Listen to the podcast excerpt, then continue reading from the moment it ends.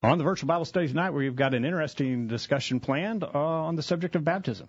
It's obviously an important biblical topic. Unfortunately, there's division in the religious world on the subject of baptism. Uh, we have a new friend uh, that we've just met, but he's graciously, uh, over the last several weeks, been planning to join us on the virtual Bible study. Chuck Westra, who preaches for Christ our Savior Lutheran Church in on the north side of Columbia. We're on the west side of Columbia. Chuck is with us tonight. We look forward to discussing this subject with him. All right, we're going to get started right now. Bible Study is a live, internet only call in program dedicated to the honest study and discussion of God's Word. Do you have a question about something in the Bible? Or are you simply interested in learning more about the Scriptures? If so, we hope you'll stay tuned tonight as we look into the pages of God's Word. The virtual Bible study is brought to you this time each week by the College View Church of Christ in Columbia, Tennessee. You can participate in the discussion tonight by calling 931 381 4567 or by emailing your questions or comments from collegeview.com. We hope you'll take out your Bibles and study along with us as we begin an exciting study of God's Word on this edition of the Virtual Bible Study. And we welcome you into the Virtual Bible Study for Thursday, March 19th, 2020. Thank you for joining us on the program tonight. My name is Jacob Gwynn. My father, Greg Gwynn, joins us tonight. Hello, Dad. Jacob, great to be with you tonight. Good Look forward you. to our Kyle's study. behind the controls. Kyle, glad to have you here. And uh, as you mentioned earlier in the uh, in the introduction there, we've got uh, Chuck Westra joining us, uh, pastor for the Lutheran Church in uh, Columbia, Tennessee. Thank I did get that right, didn't I, Chuck? Christ the Savior, Christ, Christ our, our, Savior, Savior. That's uh, Lutheran Church, and yeah. it's on. For those of you who are listening in, in the Columbia area, I think you probably know where your building's located, right on Highway 31 in the Neapolis area. Correct, right yeah. next to the Dollar General up yeah. there in the Nashville Highway. Well, that's but correct. you know that's not really a very good identifier anymore because Dollar Generals are everywhere. true statement. you true guys statement. used to sort of be remote, and now it's sort of crowding around. It has built around us. Yep. It absolutely has. We, we, appreciate you taking time to join us tonight, Chuck. I, I reached out to you. Uh, a couple months ago, I guess it was, and uh, and said, uh, Chuck, we're looking. We we we just have these Bible studies, and we'd like to have other views so that we can just compare our views with the Scriptures. And when we do things like this, truth wins. It's not. This isn't an argument. I, I, we're not. You're not trying to have one up on us. We're not. Trying, we want to know what the, the scriptures teach. And, we we and have when, a friend. When, we have a friend who says, you know, you you engage in a Bible study. When you get home, your wife doesn't say, "Who won the Bible study?" God God wins. We're in His Word. That's right. Yeah. And but we do have differences. We've talked some before, and uh, we have some differences. And so we'll we'll look at the scriptures and we'll compare each other's view, and we'll, well it'll be a good discussion, and we're we're looking forward to it. And we talked before the program that this is a, a we're we're going to be friends at the end of it. We're and uh, we're, and so we want our listeners to understand that. Uh, that we may press a little bit, we're not going to we're going to do so in a very kind and loving way, in, in a way that glorifies God. And so, uh, and, and just a little bit of housekeeping before we get too far into this. Uh, this coronavirus crisis is, has caused lots of issues. I know Chuck was talking with us about some of the things they're dealing with, and we've we've had to discuss with with our congregation here at College View about how we're going to adjust to that. And so we'll try to save a few minutes at the end of the of the program to sort of tell you what we're doing here at College All right. All right, so let's get into it. If you'd like to be a part of the discussion tonight, the best way probably for you to participate tonight is in the chat room. So if you haven't signed in, sign in there with our listeners as they're filing in the chat room. That'd be the best way to take your comments tonight. Our phone line is open if you if you feel the need to call 877-381-4567. Email questions at collegeview.com. But we want to talk about baptism. Uh, Chuck, we've got three different topics that we want to talk about, and we're going to give you as much time as we can to to express uh, your view on those, and we'll have a little roundtable at the end of that. So first up, we're going to talk about candidates for baptism. Who's a valid candidate?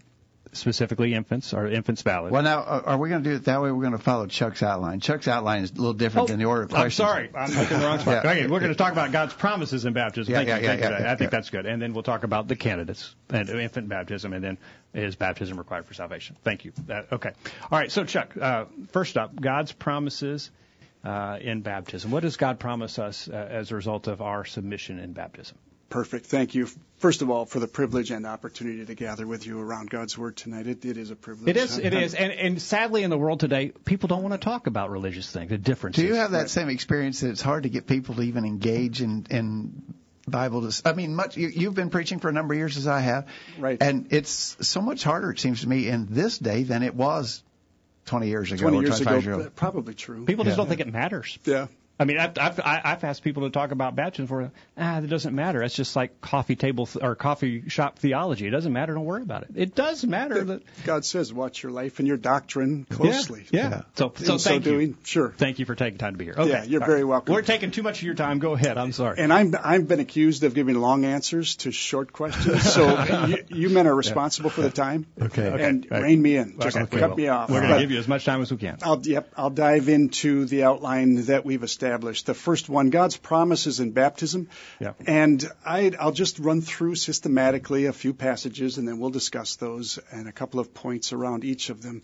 I, I would look at first Acts chapter 2 verse 38. Mm-hmm. And I, I am using personally the New International Version, Okay. 2011.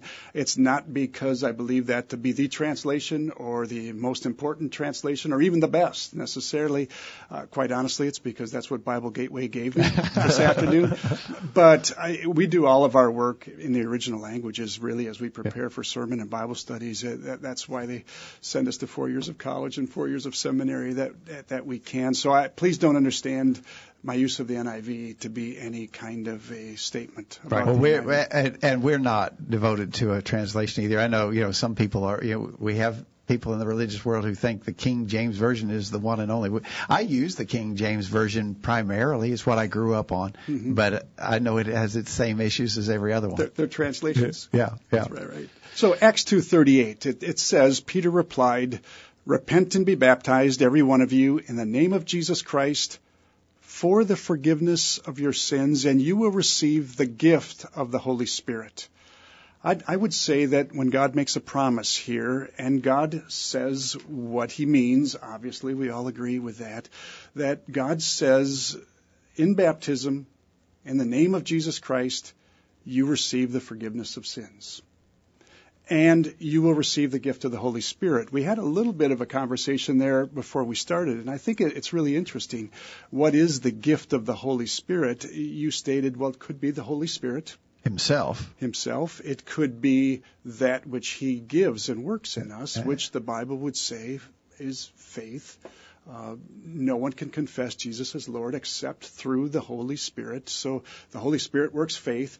So I, I'm going to say here that I equate this gift of the Holy Spirit with either the Holy Spirit or faith, but I, I don't distinguish there necessarily.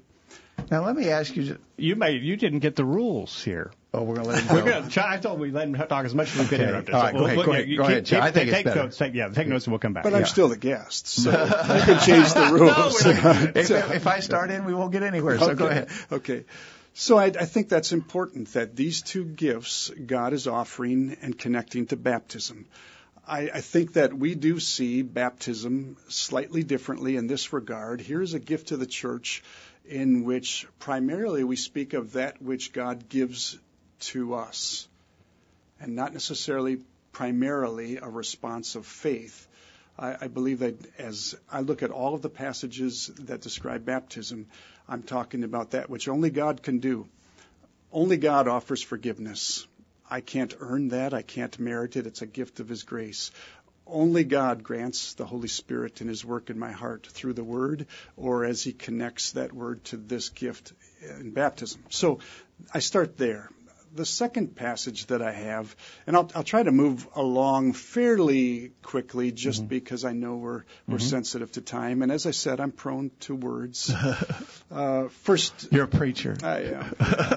First Peter 3:21 by God's grace alone. I'm a preacher. First Peter 3:21 says this and Jacob you referenced this mm-hmm. passage earlier. right. You said you picked it up on our website. And this water symbolizes baptism. God's talking there, uh, I'm associating the water of baptism and applying it to the water of the flood. And in the flood, people were saved. And now he says, in this water, and he connects it to baptism, uh, saves you. So baptism saves. Not the removal of dirt from the body, but the pledge of a clear conscience toward God. It saves you by the resurrection of Jesus Christ. Uh, I, have to ask this question: If if baptism saves, what alone saves me? I think we had a brief discussion prior to our, our beginning. Only faith saves me. You're saved by grace alone through faith. Through faith, it is a gift of God. It's God's grace. Believers, are saved. Unbelievers are not saved. Belief in what? Belief in Christ, crucified and risen. Belief in God's gift of salvation. That saves me. If baptism indeed saves, I believe then baptism must, in some way, I believe, again, the power of God through His Word connected with water and baptism, baptism must save. God says so. He promises. So I look at those first two passages and I say, This I know. Baptism is an incredible gift of God. Baptism does something. Baptism gives a gift. That gift is of the Holy Spirit. That gift saves. Therefore, I feel it to be no stretch and a complete uh, and pretty easy understanding that baptism, in fact, is God's mechanism or means, a term we like to use, a means by which God imparts faith and salvation in people. I go to the, the third passage I have listed, and that's Galatians chapter 3, verse 27. For all of you who were baptized into Christ have clothed yourselves with Christ. Some some have said, you know, Scripture is this multifaceted diamond and, and this beautiful revelation of God as He reveals Himself to humanity. And you turn the diamond and you get a, just a slightly different, incredible look. And, and as God reveals Himself here in Christ, He says again, here, here's an interesting picture of baptism. You are in baptism clothed with Christ. What, what does that mean scripturally to be clothed with Christ? It, it means that I'm covered. I, I can't help but think of the passage that says 2 Corinthians chapter 5 where it says God made him who had no sin to be sin for us that we might become the righteousness of God that in Christ this exchange is made on a cross and and this exchange brings the righteousness of Christ to sinner and sin of sinner to Christ and that we are given that in baptism we're clothed with Jesus uh, this great exchange leads us to a picture in Revelation. And what does the Apostle John say? Those, these in white robes, who are they? Well, you know.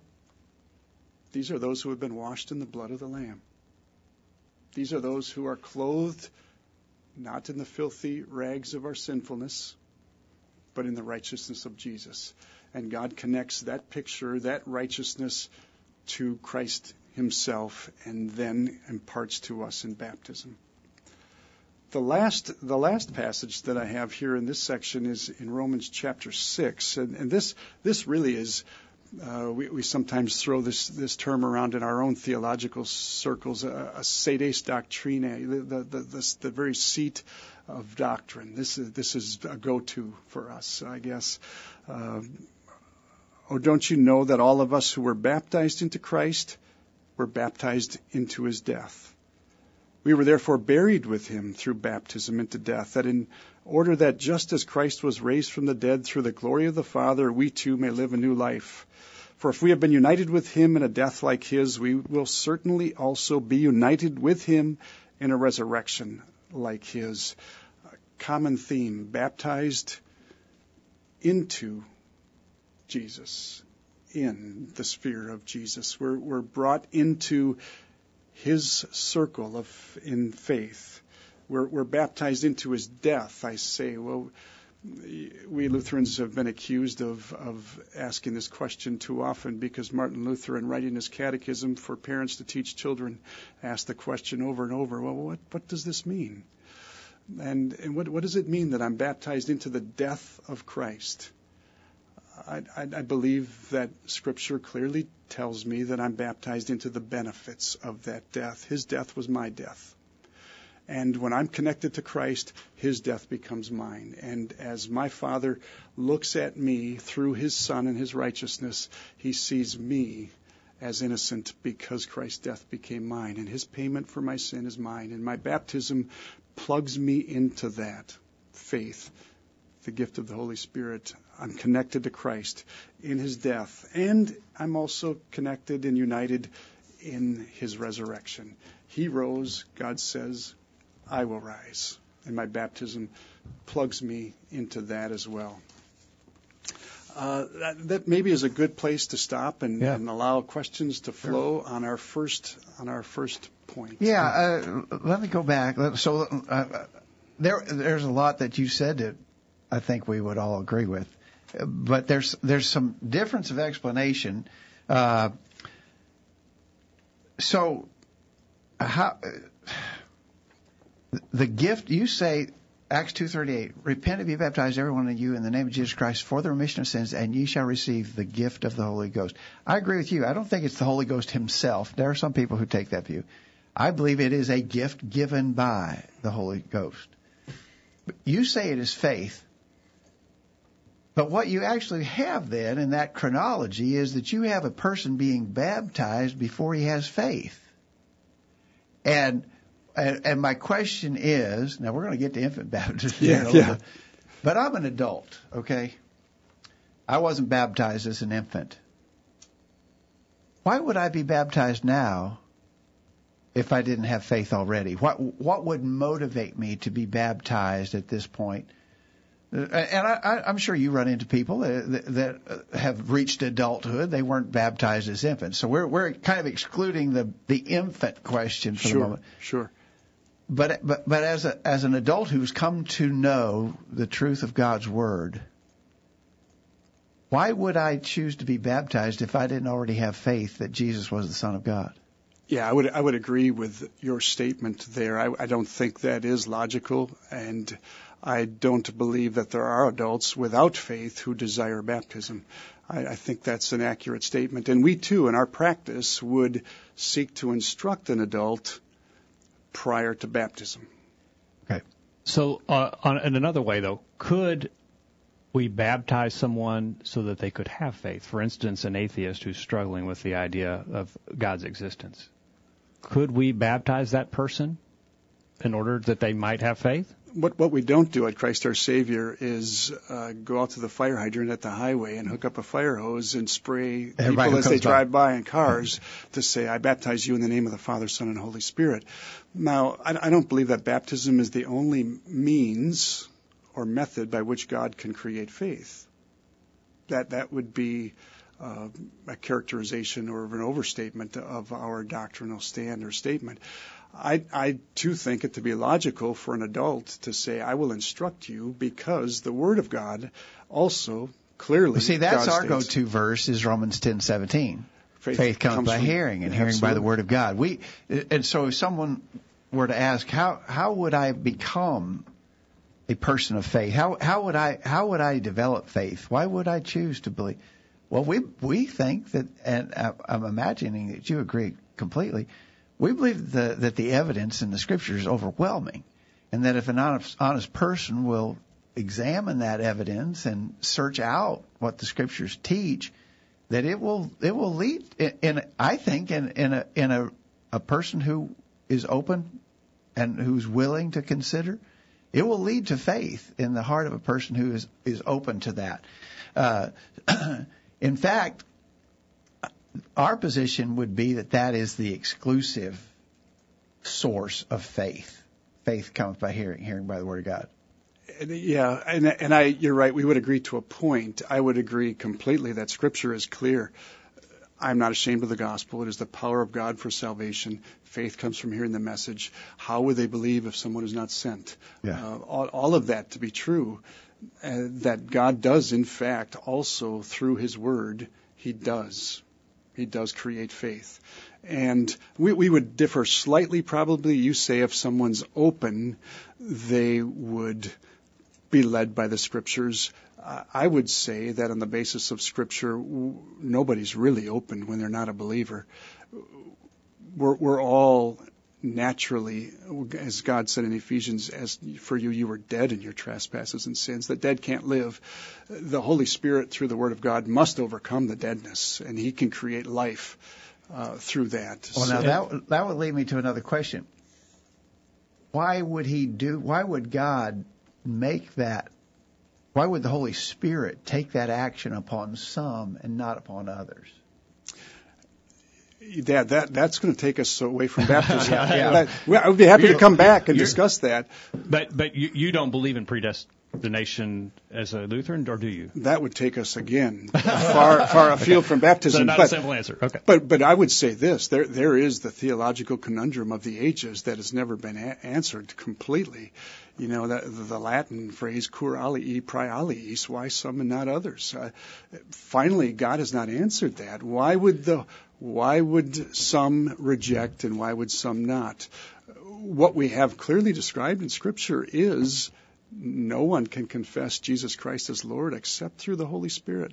Well, but my explanation of that is the only way I can confess Jesus as the Son of God is because the Holy Spirit has revealed that in the Word. Correct. You know, in other words, I can say that with absolute certainty because that that evidence and information has been perfectly revealed to me through the written word. Through the power of the Word. Yeah. Yeah. Yeah. Yeah. But my point is whether we're seeking it or not seeking it, uh, whether I'm adamantly opposed, the Apostle Paul on the road to Damascus wasn't saying, I'm going to become a follower of Jesus today, but he was.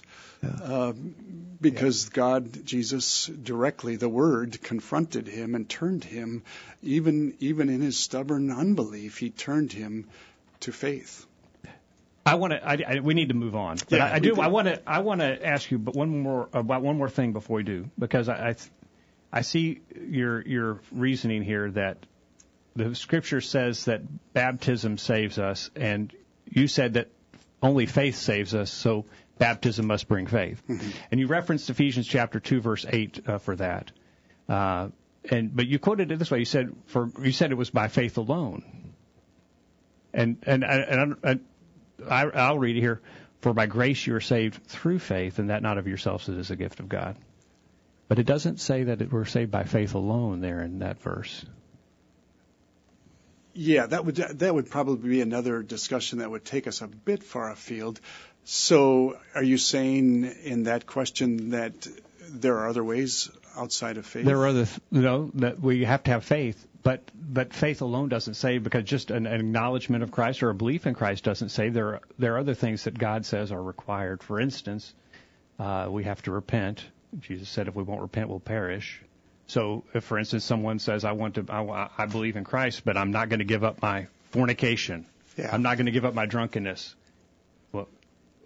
Just believing in Christ doesn't. That's not good. That's not enough. You've got to repent. You've got to conform to His His will. I, I would say that faith, by its very nature, is is is leading to repentance. A lack of repentance ultimately is a rejection of that faith. Hebrews chapter 10, uh, you know, what, is, what does God say? If you deliberate, deliberate, deliberately keep on sinning after you have received the knowledge of the truth, there is no sacrifice for sins left. My, my, my lack of repentance is a rejection of God and His Word, ultimately, and finally, a, a very rejection of the sacrifice for my sin. I, I think inherent in faith is repentance.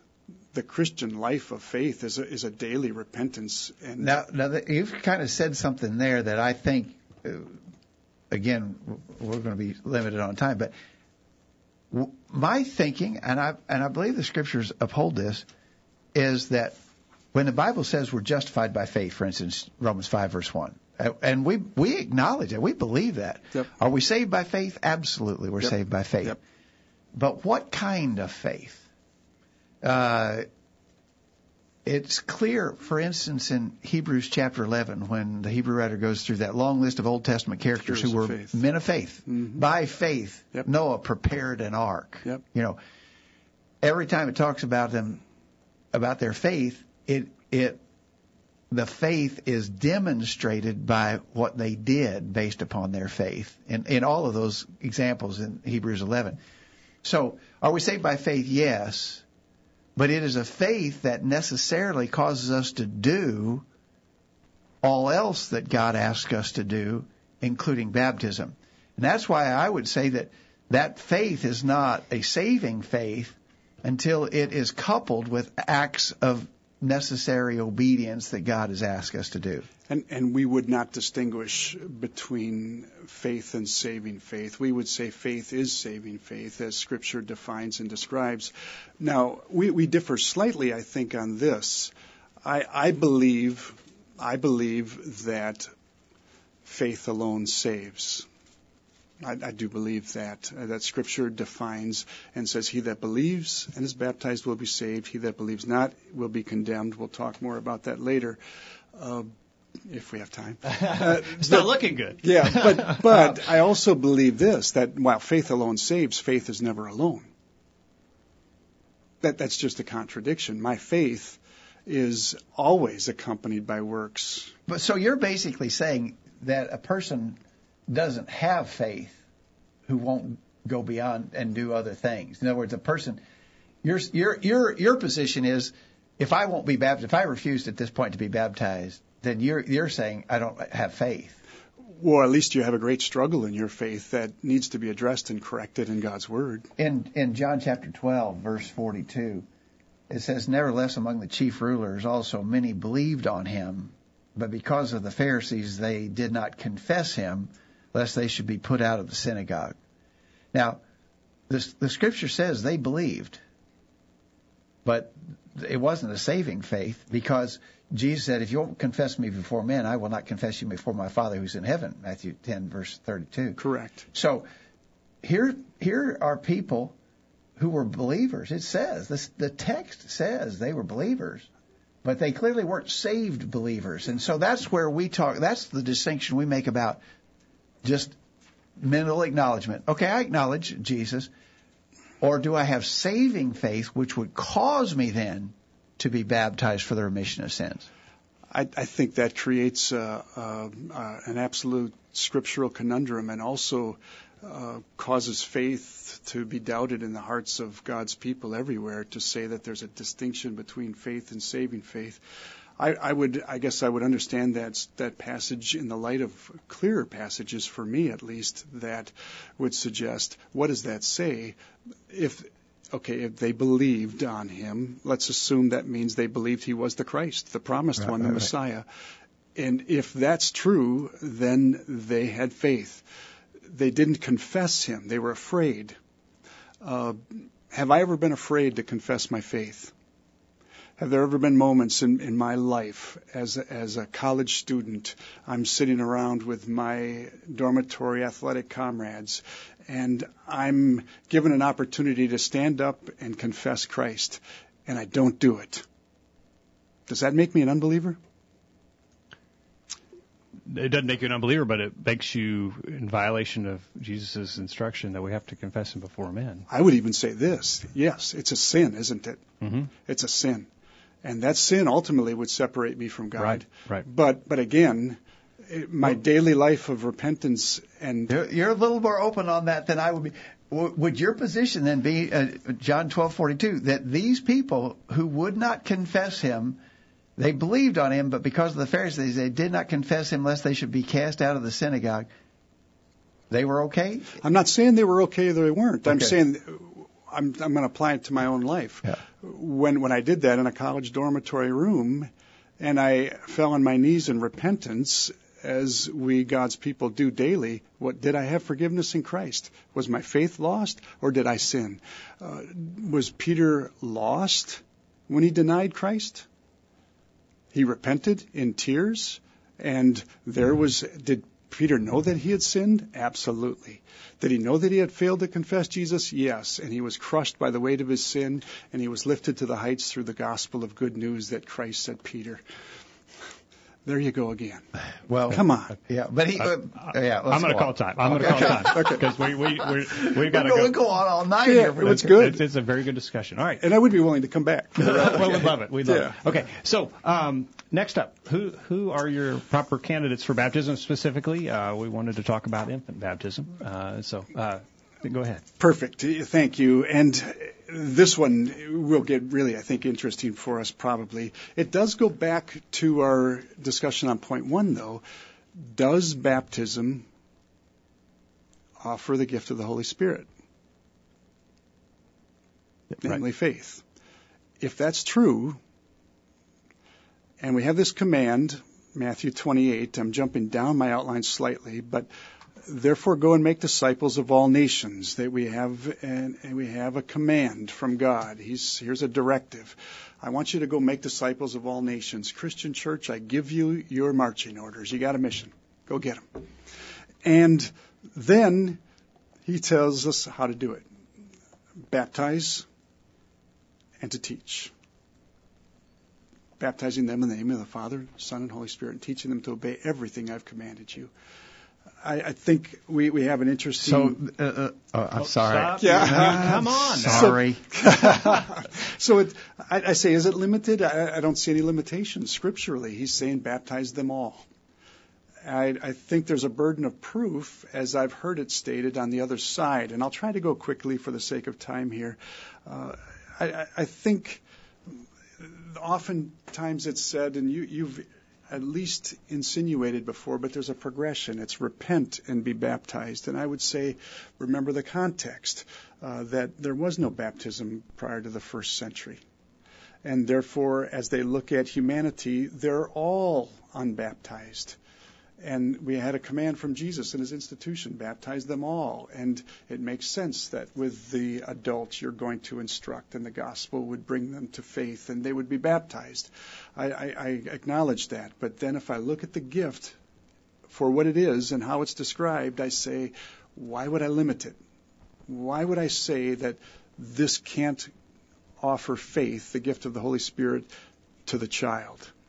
And, and then I'm going to jump to the top of my outline, which you have, and, and say, well, a couple of quick points, and I'll try to go fairly quickly. Uh, Jesus replied, Very truly, I tell you, no one can see the kingdom of God unless they are born again. That just, I believe that means of faith. We're, we're dead by nature. God says you must be born again. You must believe.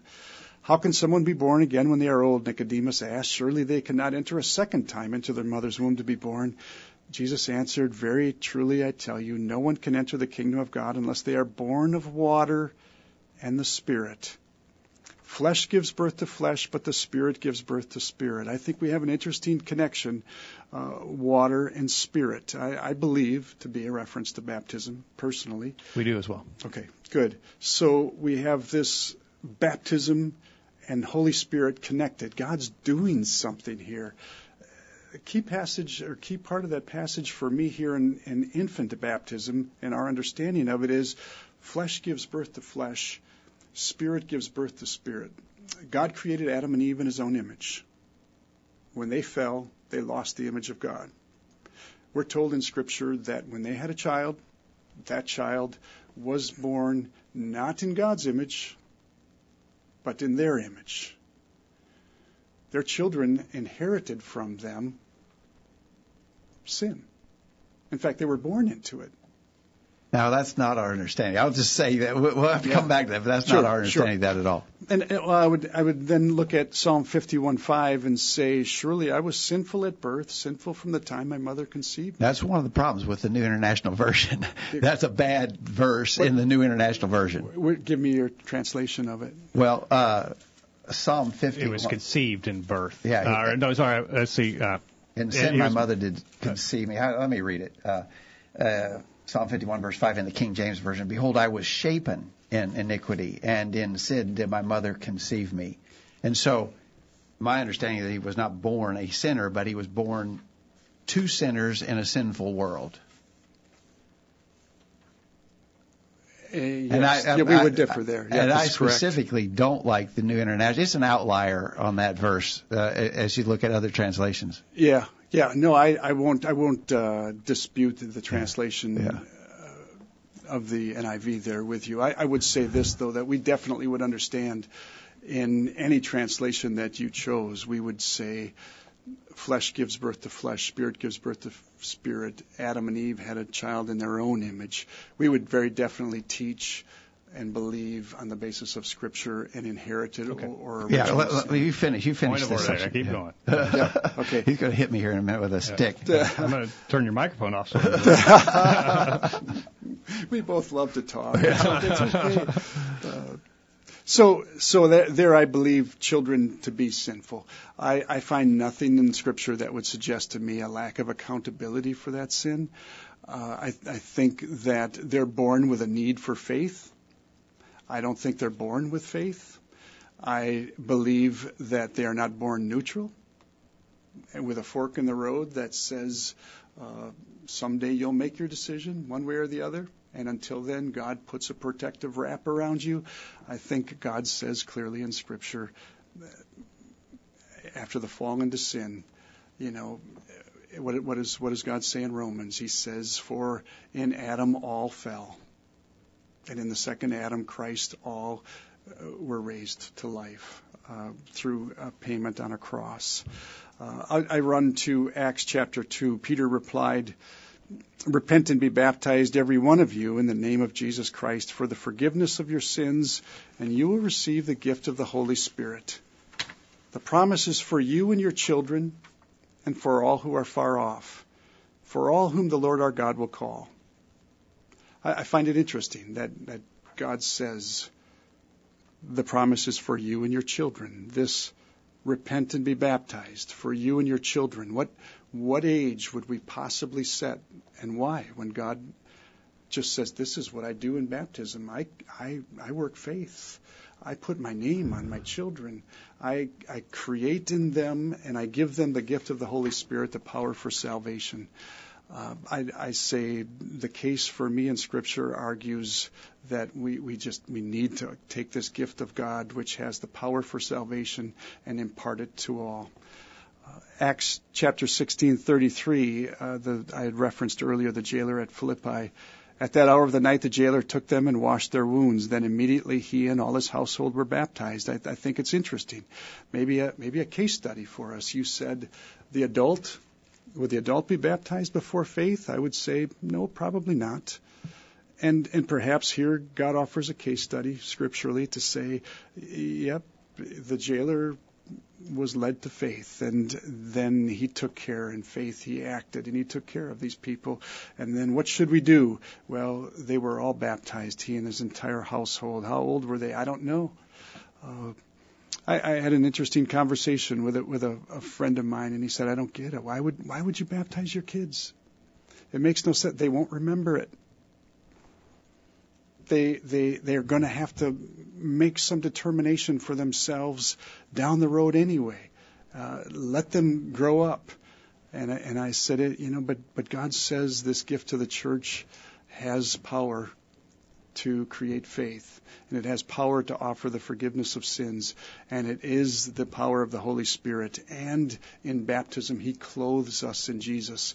Is that a miracle that's beyond my human comprehension? But do you dress your children to go outside in the winter? He said, Well, of course I do. And I said, And why, and why would I not clothe my child in Jesus? If God says this is what I do in baptism, why would I, why would I not do that? Why would I not trust the, the, the, clear words of God, in my opinion, clear words of God that say, this is what I do in baptism? Uh, I, am I saying that God cannot work the miracle of faith in a baby? Why, why would I say that?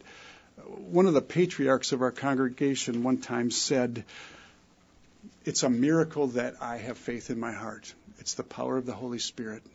Only God can do that. Why can't God work that miracle in anyone whom he chooses to work it. Well, you've already said that we can't. We're going to try to stay out of that question of okay. God's uh, predestination, predestination, or or special choosing of some and so forth. Uh, but uh, we're going to have to let, us ask a couple questions. I'll give, you, I'll give you, I'll give you let me, one, one more, yeah, one more quick. Yep. I, and this is not scripture, so forgive me for this. But but I do find it interesting, just from history, to say why why is it that in the history of the church infant baptism was accepted up until post reformation that there was no question in the history of the church. You look at church history and you have Origen 185 AD keep in mind the apostle John died what 90 100 uh, so 85 to 90 years later, you have Origen who says, stated, I mean, we have written record, uh, the practice of baptizing infants was handed down from the apostles. Uh, Augustine himself, 350, 353, said that he had never heard of anyone who accepted the Bible as God's word who also rejected infant baptism. Uh, I, I, find it interesting. Uh, what, what happened in the history of the church is it just a, rational stumbling block that says the baby has no cognitive abilities? But, but why did the church hold to the promises of God clearly stated in baptism for so long? But then then dropped them by the wayside at some point in the history of the church. I, I think history is not scripture, and I don't base my Sure. belief on history, Wait, but I but I do find it interesting that history seems to suggest this is what God's people did. They trusted the words of God and the gift of baptism to His church. So Uh, uh, real quickly, real- uh, let, let me address a couple of things, and Jacob, I'm sure, Sure. you want to too. sure. Now, let me ask you a question, Chuck. Do you ever baptize a baby that later grew up to not have faith? Uh, that as an adult, that baby that you baptized later did not have faith? That's a that's a really good question. You're you're stretching my brain cells a bit. I'm I'm going to just for the sake of the conversation say that it's likely Yeah. that I have. Yes. Well, why would that be then? I mean, if you're baptizing them so that they will be led to faith, or the faith will come because you baptized them, faith will or baptism will produce faith in these children. Why wouldn't it? Is it does it go back to that question? Is God's special choosing of some and not of others? I, w- I would say not. I would I, I would say it goes back to our earlier conversation. Do we believe that once saved, always saved? So the fact that let's assume that we can trust God's promises in baptism and baptism works, and that child believed, had faith. I don't remember a time in my life when I didn't believe. I don't have a I don't have a conversion moment like Paul. I don't remember not knowing that Jesus was my savior and died for me. So let's assume for the sake of the conversation that I believed that from my baptism. I believe that's true. I, I could say the same thing. I could say exactly the same thing, and I wasn't baptized as an infant. So so but for you then maybe your parents, your mom They and did. dad, faithful, They wonderful. Christian Yeah. people taught Yeah. you and Yeah. God through the power of his gospel made you a believer. Both could be true. Yeah. For the, but but again, could a baptized child of God who had faith fall away? The answer would have to be yes. Just like any believer could fall away. We've I think Okay. we've said that. Okay. I understand Good- your answer. Good, you. good question. Uh, Matthew 28. Uh, you, I, again, I don't like the the New International Version translation of that. Matthew 28:19. Go ye therefore and teach all nations, baptizing them in the name of the Father, Son, and the Holy Ghost, teaching them to observe all things whatsoever I've commanded you. There was teaching that preceded the baptism and then they were to be taught more. In other words, you don't know everything when you're baptized, but you need you have to be taught to know certain necessary things in order to be scripturally baptized. Romans chapter 6 verse 17 says, "We obey from the the heart that form of doctrine delivered to us." Earlier in the same chapter, he talked about being buried in baptism. So, I have to be taught. In other words, the, the, the Great Commission there in Matthew's account, and again, I don't like the way the New, New International Version translates that. It seems to me that it's clearly saying teach them on the basis of their thus developed faith, baptize them, and then teach them some more. Those are two Greek participles that I believe have no uh, indicator of time or uh, uh, chronology in them. Uh, I, I worked on uh, it's a 50 plus page paper on that very passage. I, I, I'd be happy to throw out the New International Version and pick up the Greek New Testament and, Yeah. and go at that one. Uh, it, it would I, I would maintain though that those two participles in the Greek language are, are talking about the ways that we make disciples, and that I would stand by. And I, and I would say that all of Scripture that speaks to a chronology of always teaching before baptism would, would not hold water, in my opinion. Anything, Jay? Well, I was going to ask, uh, just for clarification, uh, back to Acts chapter 238. Do you, so you believe that baptism brings faith. Do you also believe that, that baptism brings repentance? That you can baptize and, and then repent? Well, that's an interesting thing. Does a baby have repentance? Uh, how, how do I describe that? I believe faith grabs and holds on to, I said that earlier, it holds on to the gift of God, salvation. And faith is that, that arm. Oh, It's, it's, a, it's a passive arm, it receives it. But I, I think there is no faith without repentance. I think inherent in faith is repentance. So do I need to be baptized before I can repent? I think you have to have faith before you can repent. Uh, you know, we've right, said right. this Would agree with that. before tonight that uh, I believe that God creates faith through His Word, Mm-hmm. And I believe God also creates faith through baptism connected to His Word as He describes that gift here. Okay. Yep. All right. Got to t- be, uh, we need to let you get to your last segment here, uh, and it's an important one. Is baptism required for salvation? But I got to take you to the Philippian jailer Yeah, yeah. because I, I think you I think you skipped over something there that's critical to the understanding of that in verse 32, Acts 16:32. They spake unto him the word of the Lord and to all that were in his house. And he took them the same hour of the night and washed their stripes and was baptized, he and all his straightway. Everybody in the household of the Philippian jailer was someone who could receive the word. There weren't any infants in the, I, I think I can state equivocally, there were no infants in the household of the Philippian jailer. I, I don't think I can state that definitively. I would acquiesce to your point, though. I, I don't. I, I would step back from that passage to make my point. Uh, but I would say to you, yes, I don't know that there were any infants in the house of the jailer. I'm not. I'm not placing. You're not hanging your hat I'm on not. that. No, Okay. I'm not. I'm, right. I'm saying it's an interesting point, but I certainly acknowledge, yes, you. c- I cannot say on the basis of Scripture that there were babies there that were baptized. Okay. Yes, right, good. absolutely. All right. All right. Well, you know, we might have a chance of getting close to being done here tonight. Go ahead and take uh, number three. This is a real important question. This Is, important. baptism required for salvation? Yeah, and it, and it might be longer than I thought. I thought this would be the quick one, but but it we'll we'll let it go. I I, I have already referenced Ephesians two eight to ten. Yeah. It is it is again it's. It's a, it's a benchmark for Lutheranism. We believe, for it is by grace you have been saved through faith, and this is not from yourselves. It is a gift of God, not by works, so that no one can boast. For we are God's handiwork, created in Christ Jesus to do good works, which God prepared in advance for us to do. Uh, it, it, it is faith. That's all that I'm saying, and that, it, and we agree. I think We believe we're Faith- saved by faith. Right. Certainly. Faith saves, no question. Mark 16:16 says, "Whoever believes and is baptized will be saved.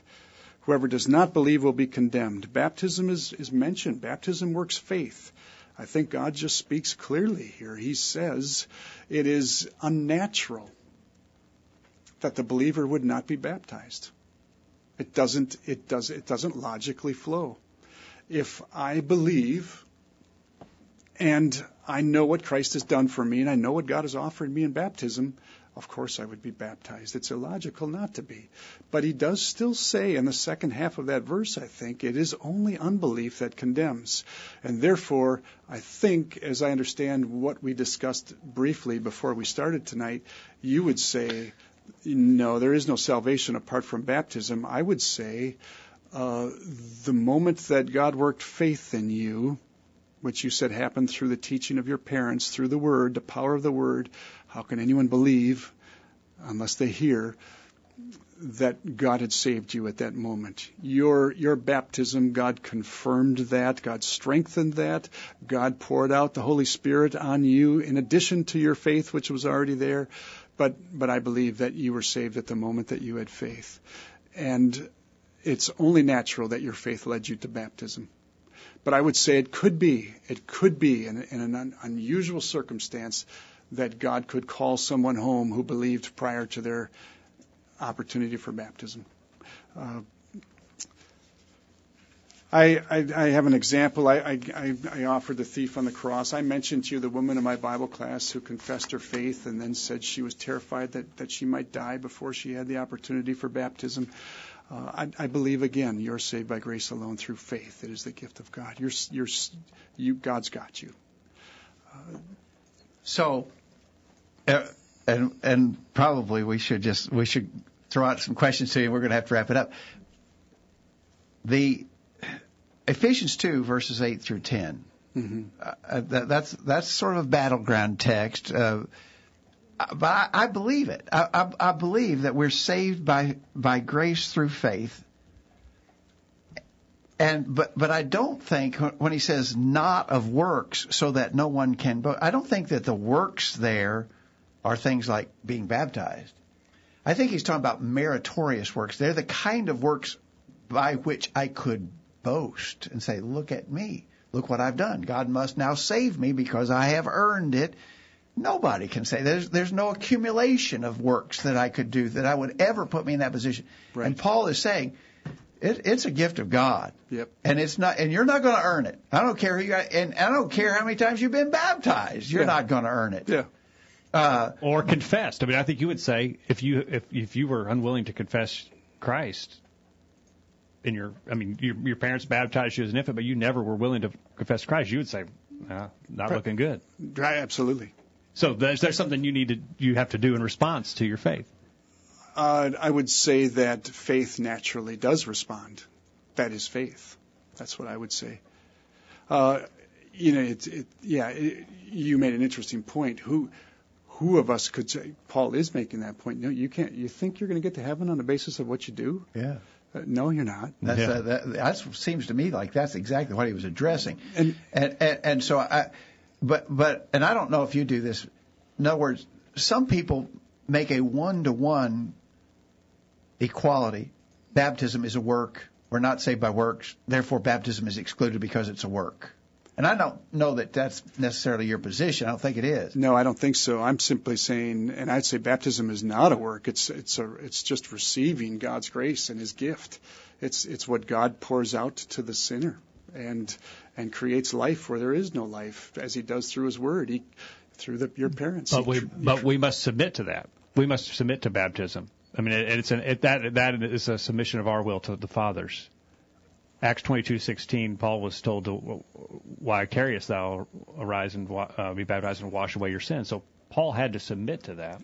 And if he hadn't submitted, he would still be he would still had his sins. They wouldn't have been washed away. I, I would say that God created faith in Paul, and of course He would, of course, in faith He would submit to baptism. So so we're getting we could chase rabbits here. So now does God override my free will? Uh, yeah, you, you know that that would be another Bible study for a long time. I so here's where we would differ a little bit. You take all of Christianity and and we talk about free will, and it's it's you're in one of three camps. You, you're either in the Arminian camp, which says it's all up to you,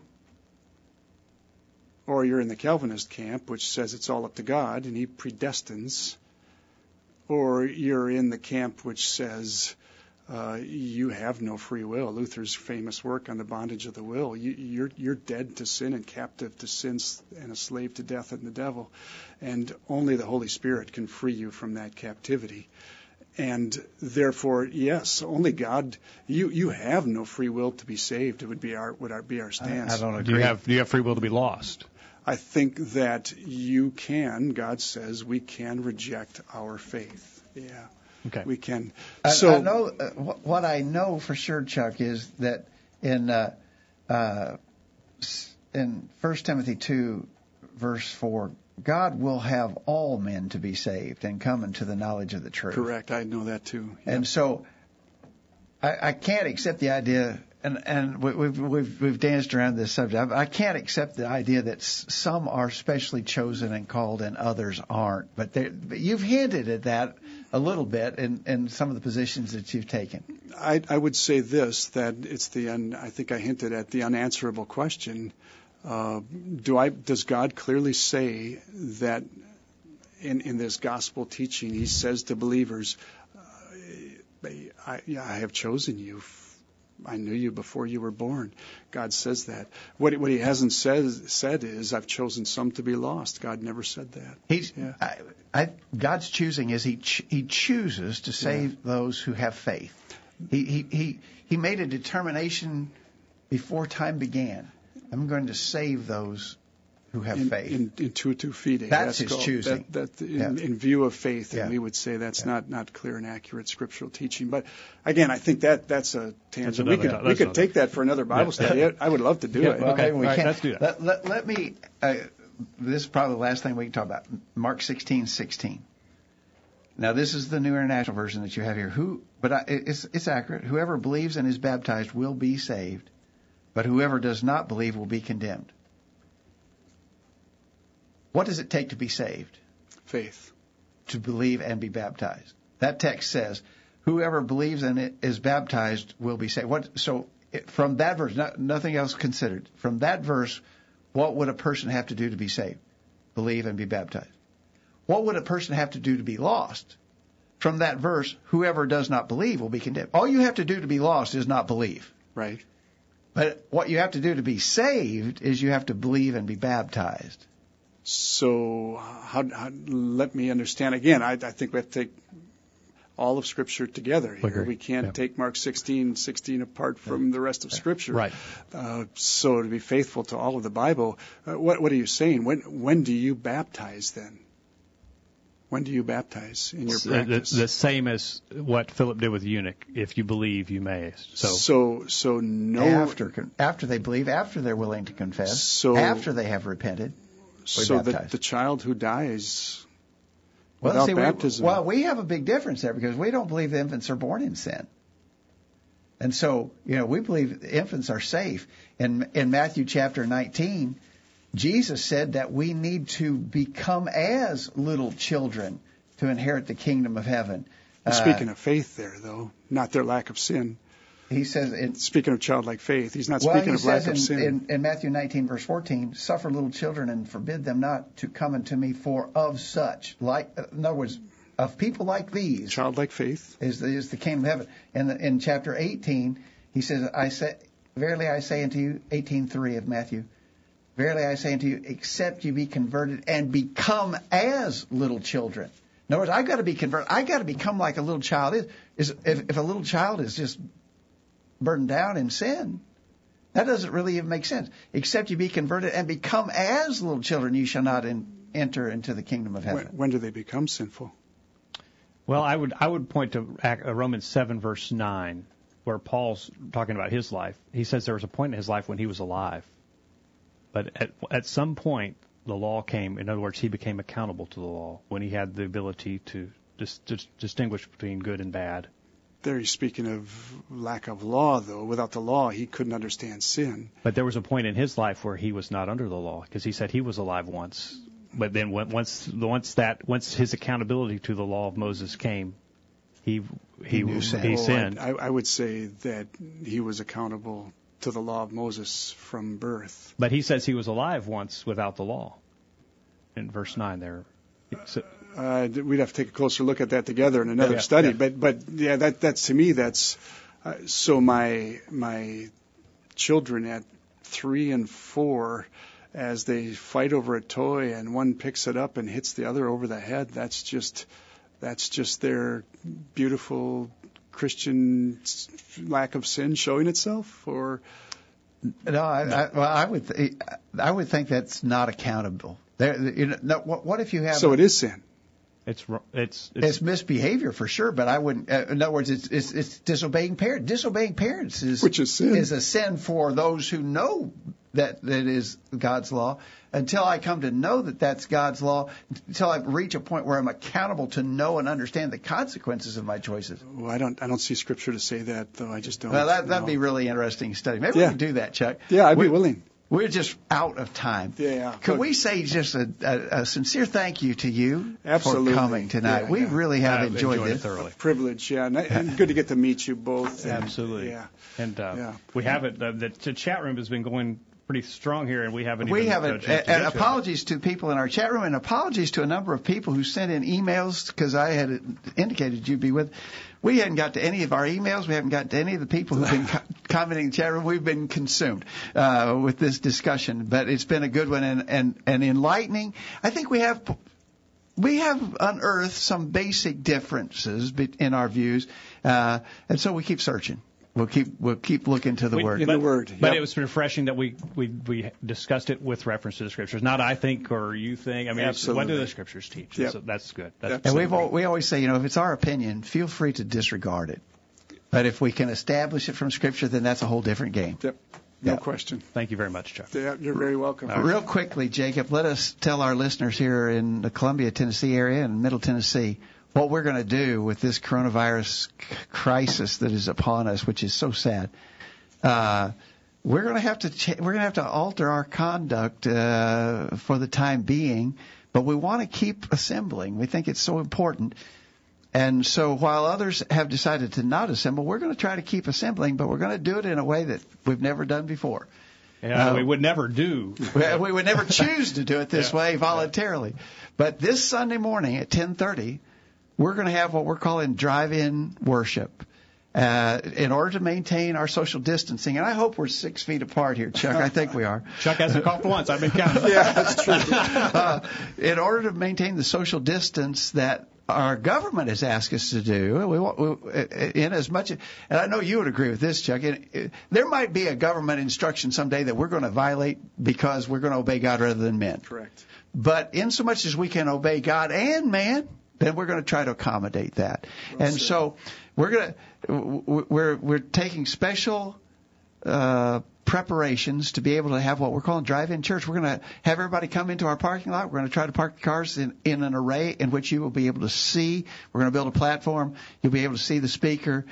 We actually are going to be transmitting the audio of what's going on through an FM transmitter. You'll be able to listen to it on your car radio. We're going to very hygienically prepare and distribute the Lord's Supper at the appropriate time in our worship we think we can get it done. I think there'll probably be a lot of hiccups in this first in this first effort, and I hope we don't have to do this very long. But that's going to be our our effort. So at 10:30, we won't have we won't have our normal 9:30 Bible classes, but at 10:30 we're going to have drive-in worship. Okay. If you can come, if you're interested in what we're doing, please come. Uh, then on Sunday night, at, when we would normally assemble here again at six o'clock for another period of worship and Bible study, we're going to do that online and and then our Wednesday night Bible study will be online, and you can find us on YouTube at College View live stream. All right. Questions at collegeview.com if you got questions yeah. and like to join us on that. Kyle, I haven't looked at you all night. I hope you haven't been over there just wanting no. to talk, but no, it was a good study. Uh, it, yeah. it was good. Thank, Thanks for coming, Chuck. You're welcome. And thank you again, Chuck, for your time. Hope you have benefited from our study discussion of God's Word tonight. Uh, hope you make plans to be back here this time next week for another edition of the Virtual Bible Study. In the meantime, we encourage you to put God first in your life, study His inspired Word, the Bible, and live by it every day. You'll never regret it.